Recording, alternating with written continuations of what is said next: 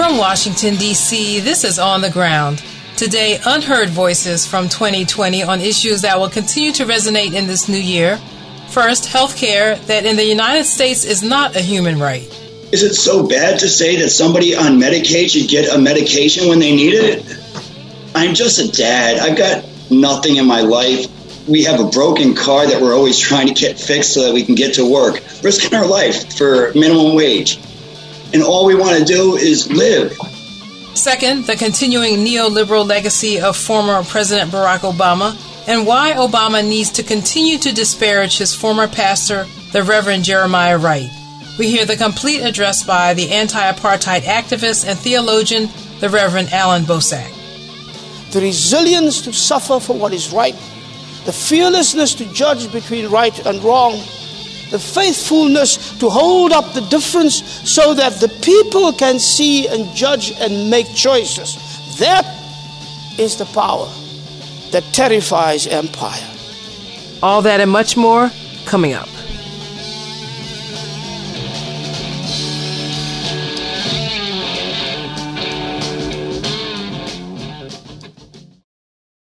Welcome to On the Ground, onthegroundshow.org, voices of resistance from the nation's capital for this first day of 2021. I'm Esther Iverem. Well, as the old year turns into the new, there are consequential decisions being made or not being made here in Washington.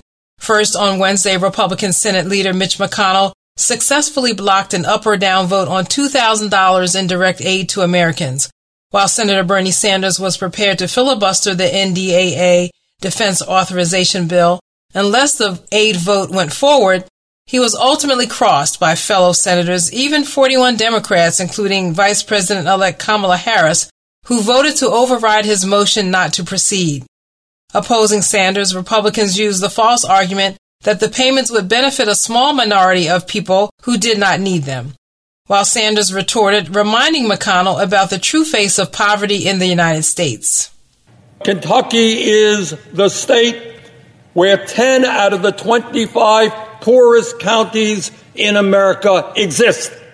And I'm sure Senator McConnell is aware that throughout his state, you got thousands and tens of thousands of people living in economic desperation. And I'm talking about counties where 30 to 40 percent of people are living in poverty and where many thousands of residents are trying to survive on less than $20,000 a year. I'm talking about a state, the state of Kentucky, and I'm just using Kentucky as an example because that's the state Senator McConnell represents, true all over this country. But in Kentucky, over 22% of the children are living in poverty. As things stand right now, Americans will receive a $600 direct payment from that $960 billion relief package signed into law on December 27th. But even some Republican analysts say that McConnell, with his maneuver, may have just buried the chances of Georgia Republican Senate candidates running in that January 5th special election.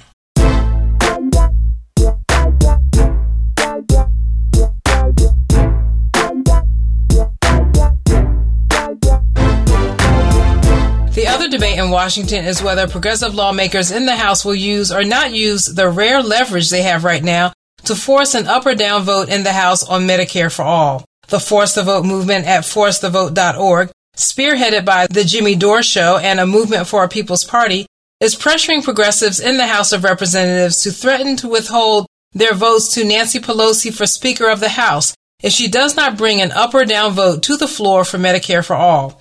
Progressives like Representative Alexandria Ocasio Cortez are pushing back against the movement, but their arguments that this is not the right time or that they are lobbying for important committee assignments or that the vote will fail anyway are being swatted by the movement that says if not now in the middle of a pandemic, then when?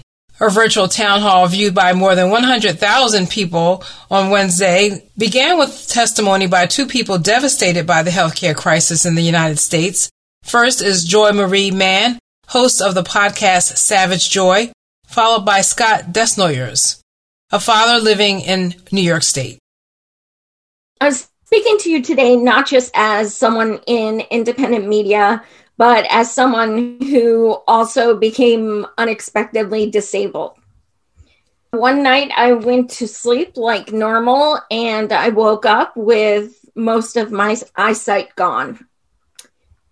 I thought perhaps I was still sleeping. I was completely disoriented and told my husband to hand me my glasses. I put them on and realized absolutely no change. Mm. It was like I just suddenly put on a blindfold. I was completely, you know, confused and overwhelmed. I struggled to get dressed, and my husband took me to the hospital. It was there I was diagnosed with a rare disorder named myopic degeneration. Since 2019, my entire life has changed. There was no progression of losing my sight. It was literally overnight. To say it's been traumatic is an understatement of epic proportions. I lost my job, which was unfortunately legal because I was a contractor. And I went from typing 52 words per minute to 21 with mistakes, um, which was one of the reasons they let me go. I have worked in healthcare for over 10 years, ironically. I stopped being able to do many of the things I love. I was an English major and now find myself unable to read books. For instance, things such as as simple as trying to put a pen cap on a pen will send me into ugly crying because of frustration. It takes many times to do things that we've all done so many times so thoughtlessly. I'm constantly walking into things and fall down a lot. My life has been uprooted completely. In January, despite everything, I decided to move from Pennsylvania to Iowa to for five weeks to campaign for Bernie Sanders. It was a struggle in so many ways. I'm not allowed to drive. I only knew one person. I'd never been to Iowa. And yet somehow I was convinced I could go still go door to door in four degrees with ice and snow. I think a lot of it was denial, but those five weeks taught me that I can still do some of the things I want to. I bring this up because one of the highlights of those five weeks was meeting Congresswoman Rashida Tlaib.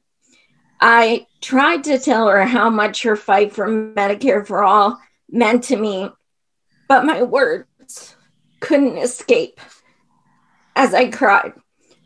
Rashida grabbed my hands and she cried with me. I told her I was terrified of what I was going through and how much more my sight was worsening. She embraced me and we held hands for minutes.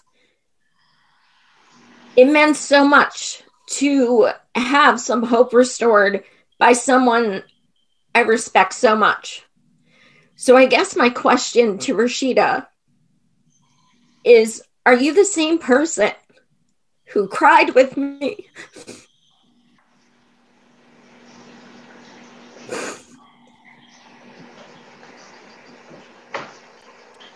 And held my hands as we discussed the need for Medicare for all since Iowa, I've had eye injections which cost over $12,000 each. I get them each eyes every 30 days. And I've had two eye surgeries, which, even with insurance, leaves me thousands in medical debt. Not to mention a $5,000 deductible, which starts again in a day. In addition to myopic degeneration, I have a detached retina, which had surgery for and it didn't take, so I had to have it again. And cataracts. Ideal eyesight is 2020, mine is 20 2400. I was visually impaired, then legally blind, and now I'm visually disabled, all within less than a year. I do not share this to scare you. What happened to me is very rare, but I do share it with you because it's important to realize that while you may not need Medicare for all today, you very well may need it tomorrow. On top of having your life turned upside down when becoming disabled, why the hell should everything be exacerbated by things like pre authorizations and medical bills and countless insurance phone calls? Something I've never personally shared publicly is the despair and deep depression which comes from becoming disabled. The feeling of being broken and feeling like you're a burden because suddenly you need to ask for help for the littlest things. And sometimes when you go to bed, hoping you just don't wake up the next morning. My question to Ro Khanna is Are you the same person I interviewed on my show four times who continuously supported Medicare for All? Are you the same Ro who shared my post about my medical needs and my b- medical bills and said it's unacceptable? My question to AOC is Are you the same person who I interviewed on my show who told me that you're an activist and would always fight for Medicare for all? We may not be your constituents, but make no mistake, we got you elected. You campaigned as an activist. You showed pictures of shoes with holes in them, saying how much you campaign. You said you were of the people. Where are those activists now? I can't comprehend how their trepidation of pissing off people who already loathe you. People like Pelosi, who you refer to as Mama Bear, who have done nothing but insult you, belittle you, and block you. Why are you worrying about what she, of all people, thinks? She already knows how she feels, and she will not be swayed. You don't even have to do this alone it would be with other reps and with thousands and thousands of supporters backing you. Your fear is not doing yourself any favors. There is no doubt the establishment knows about force the vote and they're waiting to give cheers with their mimosas if you disregard those of us you have always said you are one with. Some people love to say it won't pass anyway, but they're missing the point whether it passes or not. This weekend is important because if we stand up and fight for it, that is also a victory. If it was a bad strategy, Pelosi would have already done it. As someone who has become disabled, it is frustrating to see people who say they have no medical bills and no medical needs say forcing the vote now is not the time. What makes you think you can speak for those of us who have those pains right now? We have a president elect who couldn't care less. We have a president elect who said he would veto Medicare for all if it came across his desk. We have the man who made Medicare for all a household term and wrote the damn bill who's been shafted yet again. And so give us something give us some bit of hope. We have nothing but each other right now. And I would love to say the people in power aren't as stronger as the power of the people. But is that the case? If you guys can't even stand up and be the activist that you say you are, you need to choose your loyalty. Is it the people who constantly disrespect you, or is it the people who got you elected? We fight for those who cannot fight for themselves. We fight for those who are hurting. We fight for the hopeless. We fight for a healthier tomorrow. Never ever lose your sense of outrage. And you're damn right. Force the f- vote.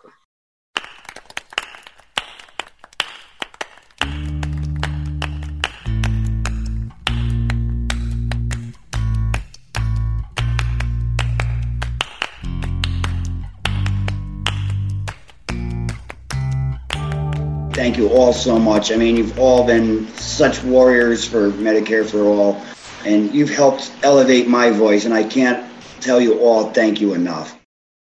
Back in February of 2019, my oldest son Danny moved in with me. He was having some domestic problems that rolled into a couple of legal issues. After about three weeks of staying with me, he comes home to me and he's like, Pops, I want to get my medicine refilled today, and I found out my insurance had been canceled.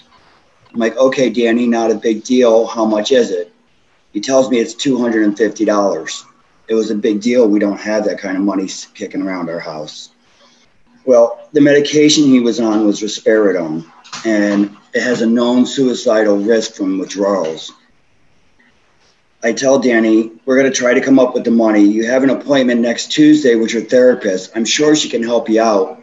In the meantime, you should call Fidelis and find out what happened. Fidelis Care is owned by Centene, which made $60.1 billion in 2018 after adding managed Medicaid, a program for the poorest and sickest among us, which was the program Danny was on. He didn't call first thing. He waited till like April 1st or April 2nd when he called, he found out that he had missed a $20 payment. Again, to a corporation that made $60.1 billion off of the sickest among us. Centene was also uh, sued in Iowa, and I believe they had to pay out something, I think it was like $3.4 billion for the same exact thing of denying care to manage Medicaid patients. Now, April 9th comes around and I'm sitting in my kitchen. It's about 11:20, 11 somewhere between 11:20 and 11:30 in the morning. And 32 seconds after Danny posted it, I see this his farewell note on Facebook. I'm going to share it on my Twitter with everyone now. His note says to me, I just want everyone to know that I love them. I'm saying goodbye. This world wasn't meant for me. Maybe the next life will be better. I super glued my seatbelt, double checked. I don't have the strength to open it. And I choose death by drowning because I can't get above this pain. I'm sorry for hurting those who care. This is selfish, I'm sure. But I've been staring at the water for hours now, and I've made my decision. Daniel and Hazel, I'm so sorry. He drove his truck into the Mohawk River at that point I didn't know it was the Mohawk. His post had a picture of the cab of his truck overlooking the water. I lived five minutes from Saratoga Lake. I thought that's where he was. I jumped in my truck, in my car, and I raced down to the lake. I was driving about 65 miles per hour to get around it. I was looking for muddy water or something. I couldn't save Danny, but I promised him at his funeral and his brothers and sisters, I'm going to make our lawmakers look me in the eye and see the consequences of their decision. Two weeks after this, Ro Khanna, Representative Ro Khanna, shared Danny's story on the House floor. A few weeks later, to my surprise, our VP elect Kamala Harris then shared Danny's story also, saying that we need to pass Medicare for all. Kamala, I hope you see this. I promise to look our lawmakers, look me in the eye, and see the consequences of their decisions. Three weeks after you did that, you introduced a plan that would have rewarded Danny's murderers. You introduced a plan for insurance companies such as Centene to sell Medicare to all with a 10 year fade out of, of private insurance companies. Now, you call them private insurance companies, and who coined that term for them? They did. They're not private, they're privatized. Let's stop spinning all these little dark truths that, that they're, they're just wrong. They're corporate controlled medical insurance. If you want to say that Medicare for all is government controlled health care, And what we have is corporate controlled healthcare. And they'll deny your child a life saving medication for a lousy $20. Even ancient Rome put the price of a human life at 30 silver pieces. That's $185. That's that's insane. We're not not even $185. We're talking $20. And we're going to deny a, a, person a medication with a known suicidal risk. Fidelis, by the way, is also owned by a Catholic priest. It's just gut wrenching to think that a Catholic priest will deny a patient a medication with a suicidal risk, knowing their view on suicide. I'm glad I don't believe in their teachings at that point what our politicians need to understand is it's not just numbers, they're not games. We are people. I'm just a dad. I've got nothing in my life. We have a broken car that we're always trying to get fixed so that we can get to work, risking our life for minimum wage. And all we want to do is live. I mean, is it so bad to say that somebody on Medicaid should get a medication when they need it? Is this what we're worried about? Meanwhile, we can have somebody like Mr. Neidorff, who owns Centene, make a $26.7 million salary. And that's not including everything that they're hiding. And if you think this is a joke between these politicians, you have to understand I considered running against Elise Stefanik. Her uh, Democratic primary that I would have been going against was Tedra Cobb. Tedra Cobb and I had discussed Danny's story a couple of weeks after we lost him she cried on the phone with me for two hours. At her campaign release, I wanted to, dis- to discuss with her Medicare for All, and I, I was there. She asked me for a hug in front of the cameras. And then instead of supporting Medicare for All, she turned her back to me and she asked the crowd, all wearing Tedra stickers, who here likes their private insurance? No. How many people do you think in that crowd of 50 people had Fidelis Care being the biggest provider in New York? for managed Medicaid. She asked those people who liked my son's murderers with her back turned towards me. Much like Kamala Harris shared Danny's story as a commercial for his murderers. We're not just numbers. These aren't just stories. We're real people. And it doesn't end. I could tell you, we've all heard, many of us here have heard about Shalyn, Amy Villa's daughter. You know, it was a couple of thousand dollars worth of tests. I could tell you about Alan, who died over a couple of $250 worth of prescription for his uh, insulin. There's many, many stories for that one. Joshua and David. I've heard so many myself. We're all dying for just pennies on the dollar of what these people are making off of our lives. We accept that this is okay. When our VP hears Danny's story, and then three weeks later goes onto the debate stage and says, No, I still feel there's room for private health insurance when she knows private health insurance killed my son over 20 bucks. How is this rational? Every other country provides health care for their citizens, and our vice president elect says this is acceptable to kill our citizens over $20. If you're not serious about Medicare for all, then you need to admit it. You need to say, no, I find this acceptable. It is okay to sell your children's life for $20, and that's my position. If you're going to be a politician, stop lying to us. We need to force this vote. We need to see who's real and who's just using it for votes. Because it's disgusting that as an activist, I reach the vice president now of the United States, and she finds my son's story acceptable and use it to undermine Medicare for all. I'm pissed. I'm very pissed. As just a nobody in the middle of Hicksville, New York, I've reached the vice president of the United States and she says this is okay. I'm just getting through a huge depression, as I mentioned before the show, over, you know, the realization of the fact that I've reached the vice president and it's fallen on deaf ears, apparently. But I don't give up. I'm still here. I also fight for the New York Health Act, which is a single payer New York City based healthcare system. I think you shared some of it for me. But I'm still fighting. We can't give up. We have to fight because Danny's worth more than $20. Alan was worth more than $250. Shalin was worth more than $2,000. And this doesn't end. Every single day, our insurance companies are denying health care, and it's costing us lives, and it's just for profit, and we can't stop fighting.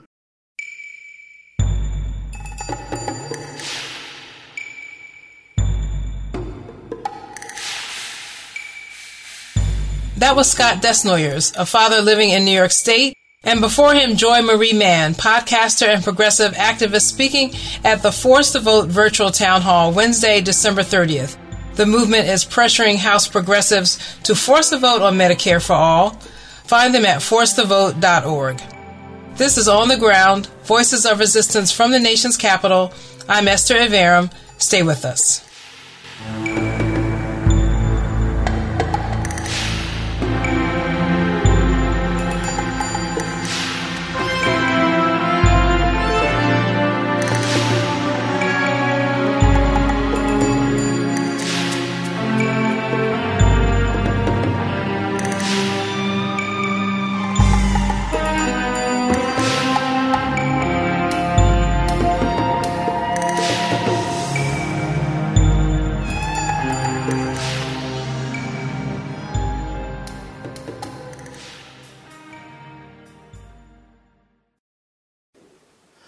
This is about Barack Obama and Jeremiah Wright, and I have entitled this talk, A Fire No Water Can Put Out.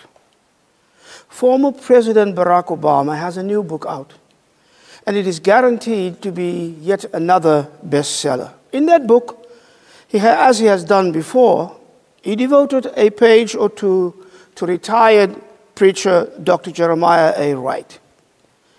Someone sent me the pages from that book where President Obama discusses Dr. Jeremiah Wright. Jeremiah Wright is my friend. Barack Obama is still riding a high wave of popularity, certainly among the circles of the established moneyed political aristocracy. He is, we are told, the second most popular Democrat and the most famous. Netflix makes documentaries about him and his wife Michelle. He is at the top of the most select speaking circles, raking in enormous fees. But more than that, Obama's political power and influence are far from diminished.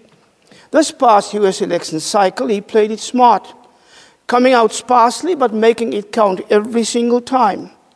He came out to help rig the Democratic primary, cleverly helping to maneuver Bernie Sanders out of the game and to usher in the establishment anointed Joe Biden. Next, he sabotaged the strike action of the NBA, thereby neatly achieving three goals simultaneously helping the white ownership save face, securing their profits, and undermining their efforts towards solidarity with the Black Lives Matter movement. Third, he came out to campaign for Joe Biden in Michigan, where Democratic chances were dicey.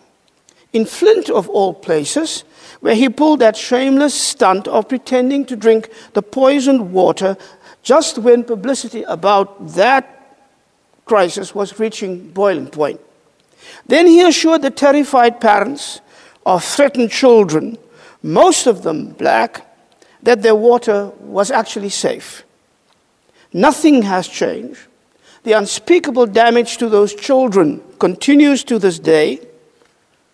Governor Rick Snyder got away scot free, just like Obama has allowed the Bush era torturers to go untouched, their foul deeds unaccounted for, unrepented, and unpunished.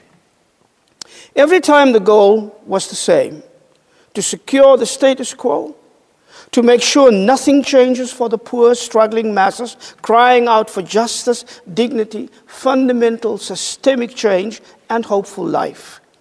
And it all went the way he actually wanted it.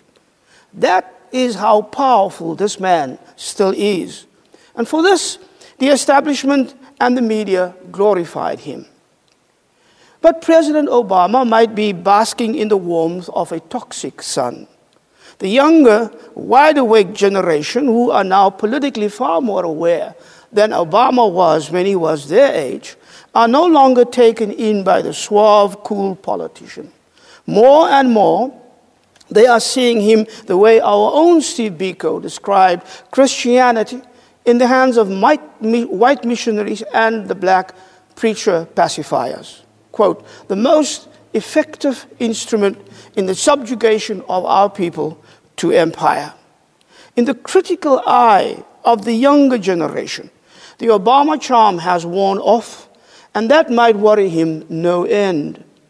The judgment of Barack Obama will eventually be much harsher than my own in my book, Dare We Speak of Hope, Searching for a Language of Life in Politics and Faith, or that of British political analyst and social critic Tariq Ali, whose book, The Obama Syndrome Surrender at Home and War Abroad, is still available. Princeton University's professor Kianga Yamata Taylor, in her own fascinating From Black Lives Matter to Black Liberation, is already showing the way. Meanwhile, though, Jeremiah Wright has retired. He has had a stroke that has a debilitating effect on him. The brilliant mind has not been impaired, but his speech is slower. He takes longer to formulate his sentences. He is in a wheelchair. The devil has attacked the right side of my mind, Jeremiah Wright himself says, with his irrepressible sense of humor, but God kept me in my right mind.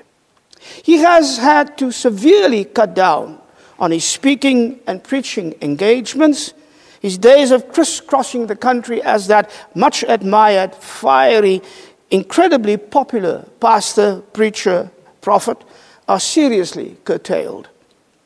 Yet every time he speaks, the power pulsating through his words is palpable, penetrating, and persuasive.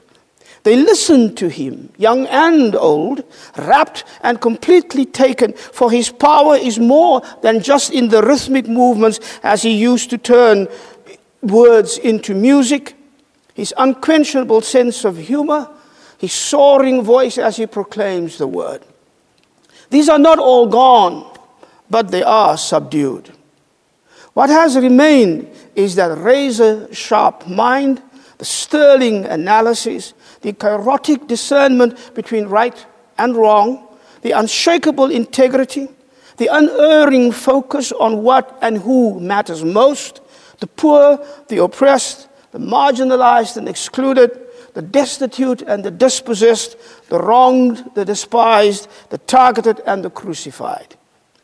Through the internet and the Zoom era, his audiences have grown and have become even more diverse. Here, in South Africa. Those who have heard him speak years ago now eagerly fill empty COVID lockdown Sunday mornings with his sermons searched out on the internet. And they remain stunned and inspired as they realize how relevant this man's preaching is. The promise to the prophet Ezekiel holds. They Ezekiel says, the rich and the poor, the powerful and the powerless, the arrogant and the cast aside, they shall know that there is a prophet of God among them. And at the Samuel DeWitt Proctor Conference in the Jeremiah Wright School for Prophets, they are making sure that the traditions of the prophetic church, as embodied and personified by this extraordinary man, are nourished and nurtured and transmitted from one generation to the other. Every time I hear and see him on Skype or in a Zoom discussion, the title of his own book of sermons comes back to me as I marvel at the resilience of this man. What keeps you so strong? Except those of us who know him also know the answer. And that brings me back to President Obama's book and the question I have about this book. It's not so much the why. Riding a wave of popularity just after an election in which you have made some powerful and successful interventions, securing one's legacy as one perceives it, impacting the direction of the ongoing public discussion where one's own chosen philosophy, neoliberal capitalism, The politics of American exceptionalism and imperial elitism is under attack from without and severe strain from within. These are all very good reasons. And the money, a cool $65 million in advance, is not to be sneezed at either. But my why is a different one. Why would this powerful, famous, rich, influential man need to not just spend time in his book on Jeremiah Wright, but attack him the way that he did?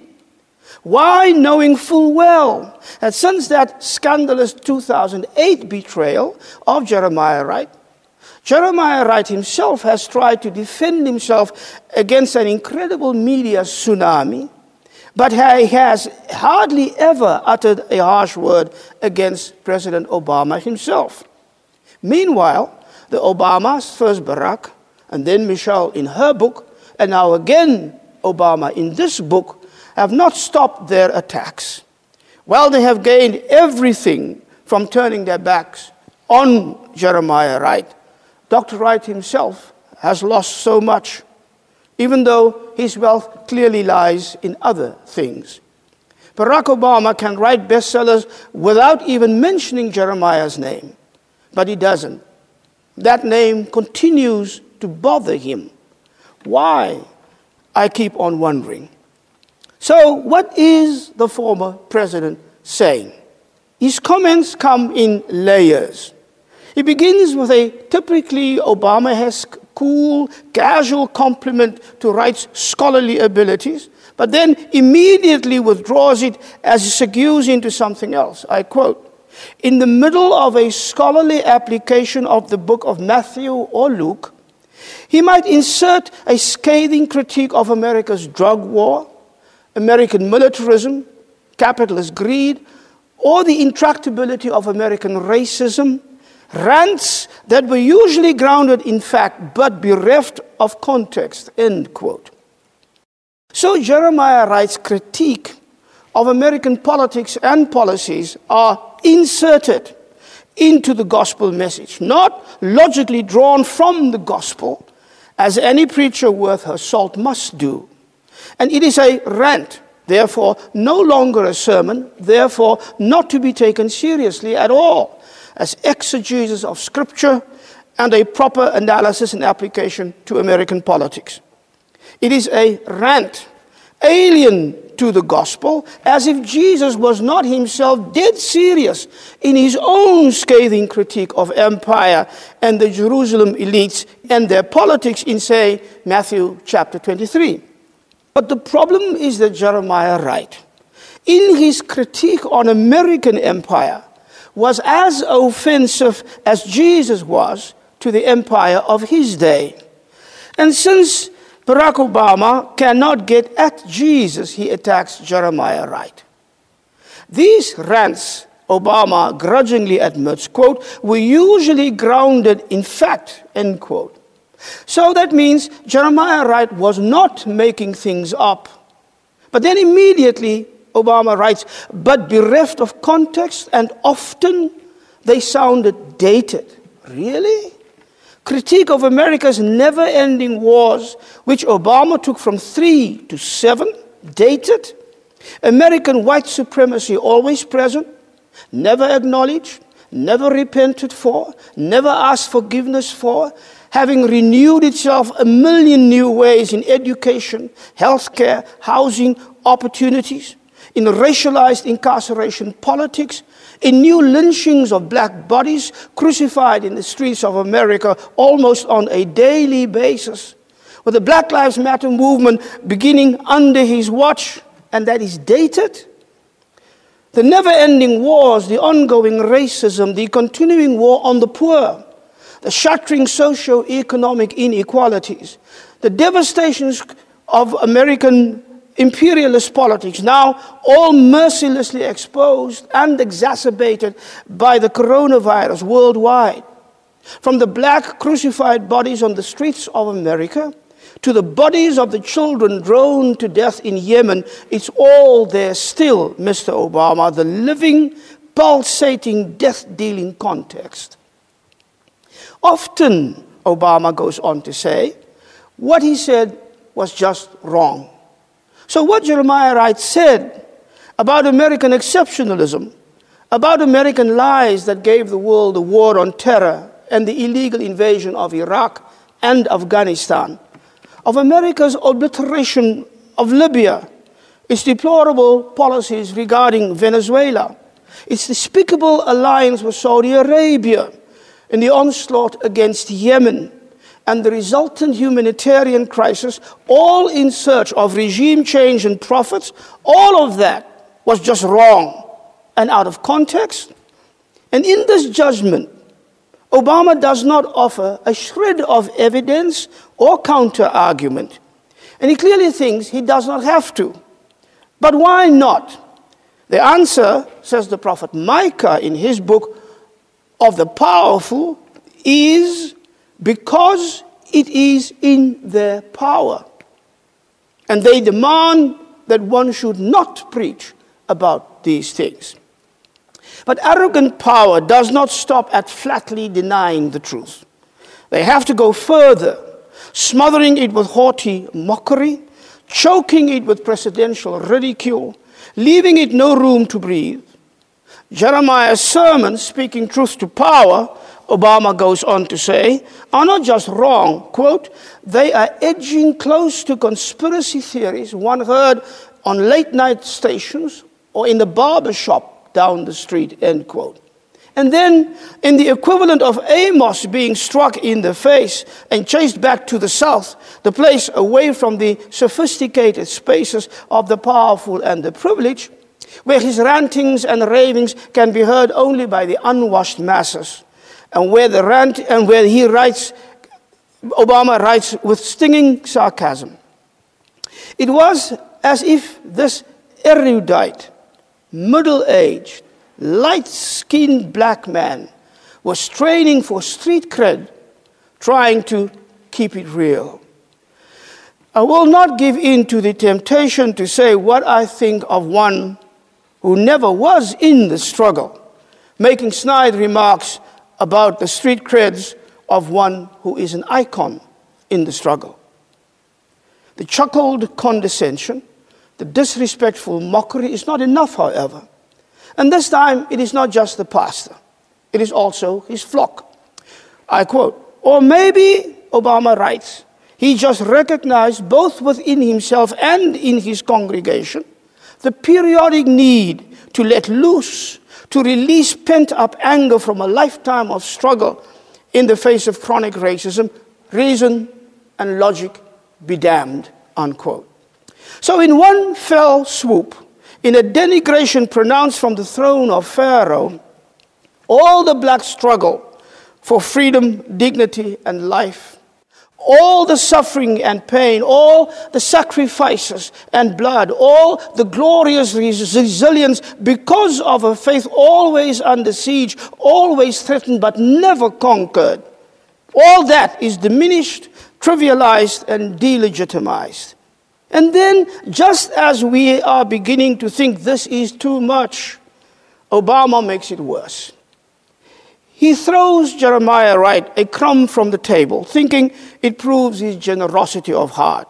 Still, he, he writes, the good in Jeremiah outweighs his flaws.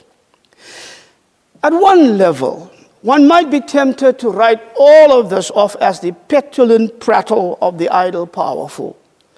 But I think we should consider something else, and it brings me back to my question why would this powerful, popular ex president, this undisputed darling of the establishment, need to include those pages in this book? I think it has something to do with this. In 2008, Jeremiah Wright was the senior minister at Trinity United, United Church of Christ and Barack Obama's pastor. Jeremiah Wright is a theologian, a musicologist, a political analyst, an activist for human rights, civil rights, including the rights of LGBTQI persons. But above all, and above all these, he is a preacher. In my view, he is the embodiment of prophetic clarity, prophetic truthfulness, and prophetic faithfulness. Like Martin Luther King Jr., he stands firmly in the tradition of the prophetic black church. It has been my great joy to get to know him as my colleague, friend, and older brother. So when 2008 happened, we lived through it all with him, Ramah, and the family. We talked often about those tragic events and what politics and power can do to people. I shared with him that we were in South Africa experiencing the same phenomenon. There are people I have known for years as comrades in the struggle. I have shared life and death moments with them. Yet, now that they in, are in power, I scarcely recognize them. Jeremiah told me how, when Barack Obama came to him to ask his blessing for the political path he has chosen, he told him, Remember, you are a politician. I am a preacher. As one who, as a preacher, entered politics, and because I couldn't get away from being a preacher, left politics, I thought I understood what Wright was trying to say. It was a word of wisdom, which he hoped that Barack Obama would understand because it makes all the difference in the world. Whereas the politician is bound by the policies, ethos, ambitions, the power, and the loyalties of politics, the preacher is bound to a higher loyalty. While the politician is bound to the desires of the party and its donors, and in America's case, to the desires and the ambitions and the workings of the American empire, the preacher is bound to the words of the prophet Micaiah. As the Lord lives, whatever the Lord says to me, that shall I speak. And when the preacher is pulled in other directions, is tempted to be silent because the rewards for that silence would be so great, she is haunted by the words of the prophet Jeremiah. If I say, I will not mention God, or speak any more in God's name, that within me is something like a burning fire shut up in my bones, and I am weary with holding it in. That, Martin Luther King Jr. told us, is a fire no water can put out. That was 2008. In that same year, so we learn from a top secret document published by WikiLeaks, the Pentagon was deeply worried about the growing anti war sentiment in Western Europe. At least two governments, the Netherlands and Portugal, had lost elections because of their support for America's illegal wars in Iraq and Afghanistan. If the trend continued, America would have to go it alone eventually, carrying all the blame and all the costs politically, economically, and morally. The Pentagon was petrified. The secret report reveals their thinking. Our only hope, this is a quote, our only hope for reversing the growing trend of anti war sentiment is the election of Barack Obama. The Pentagon's reasoning makes perfect sense. That would put a much more cosmopolitan, secular, elegant, and pleasant face on the war that up till now had been represented by this right wing Christian Texan. And he was anathema to cosmopolitan, secular Western Europeans. Barack Obama, on the other hand, the sophisticated, Harvard educated college professor of human rights law, and above all, an African American, would reverse all of that. He would become the new face of the empire and its wars, and he would be able to make it seem benevolent and acceptable. And that is exactly what happened, concludes investigative journalist Glenn Greenwald. Obama got in, he continued those policies, continued the wars, thereby continuing and justifying the lies that got it all started in 2003. He became the perfect servant of the empire. And so while President Obama took up the mantle of George W. Bush, lying to and deceiving both the American public and the international community. Nobel Peace Prize in hand, Jeremiah A. Wright, putting on the mantle of Elijah, was speaking truth to power, his Bible in his hand.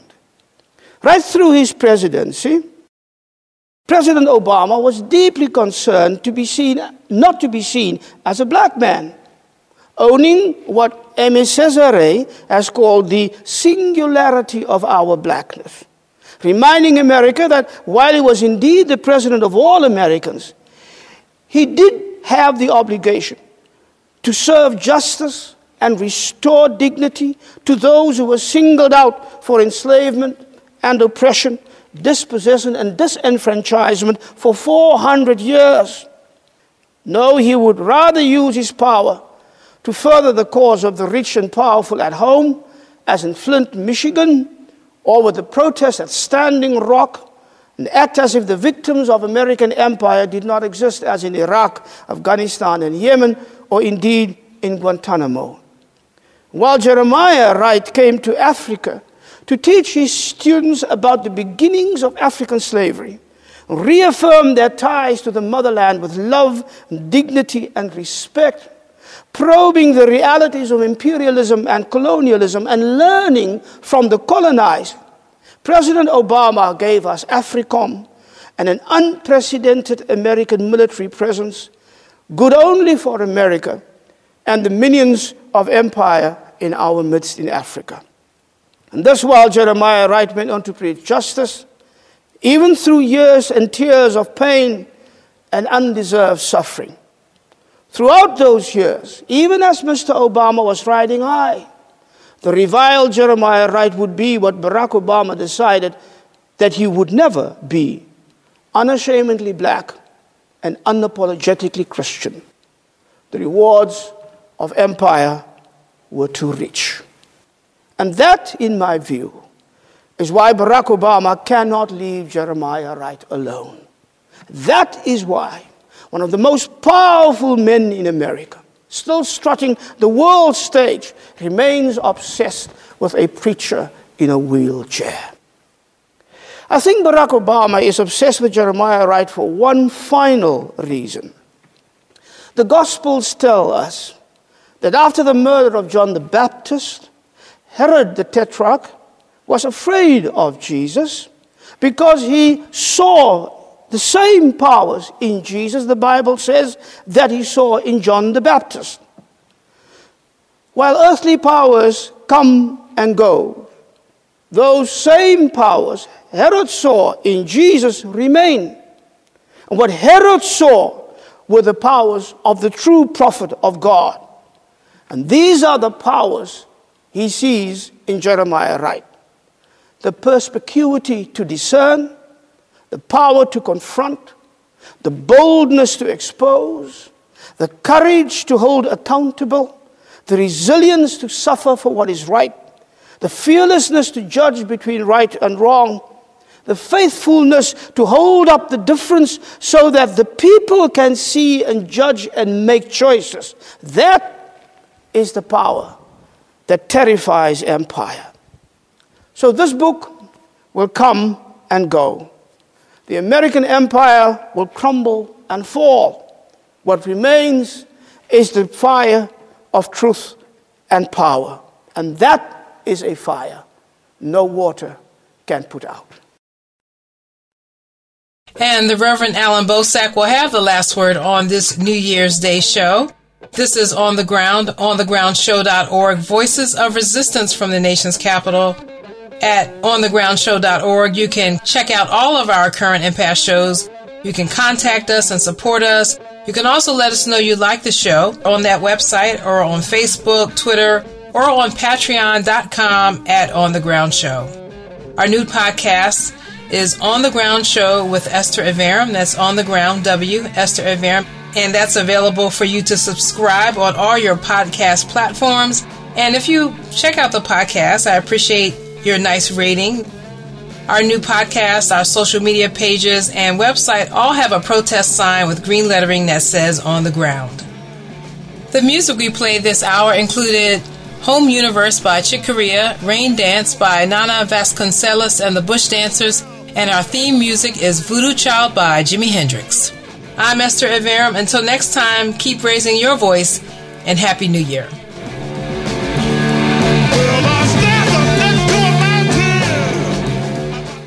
This is Esther Iverem, producer and host of On the Ground, thanking you for listening and for being a part of our audience. And I'm asking you to please partner with us in keeping alive this independent grassroots news program from Washington, D.C. Your fully tax deductible donation of as little as $3 a month will help us keep lifting up voices of activism and resistance to corporate power and corporate media.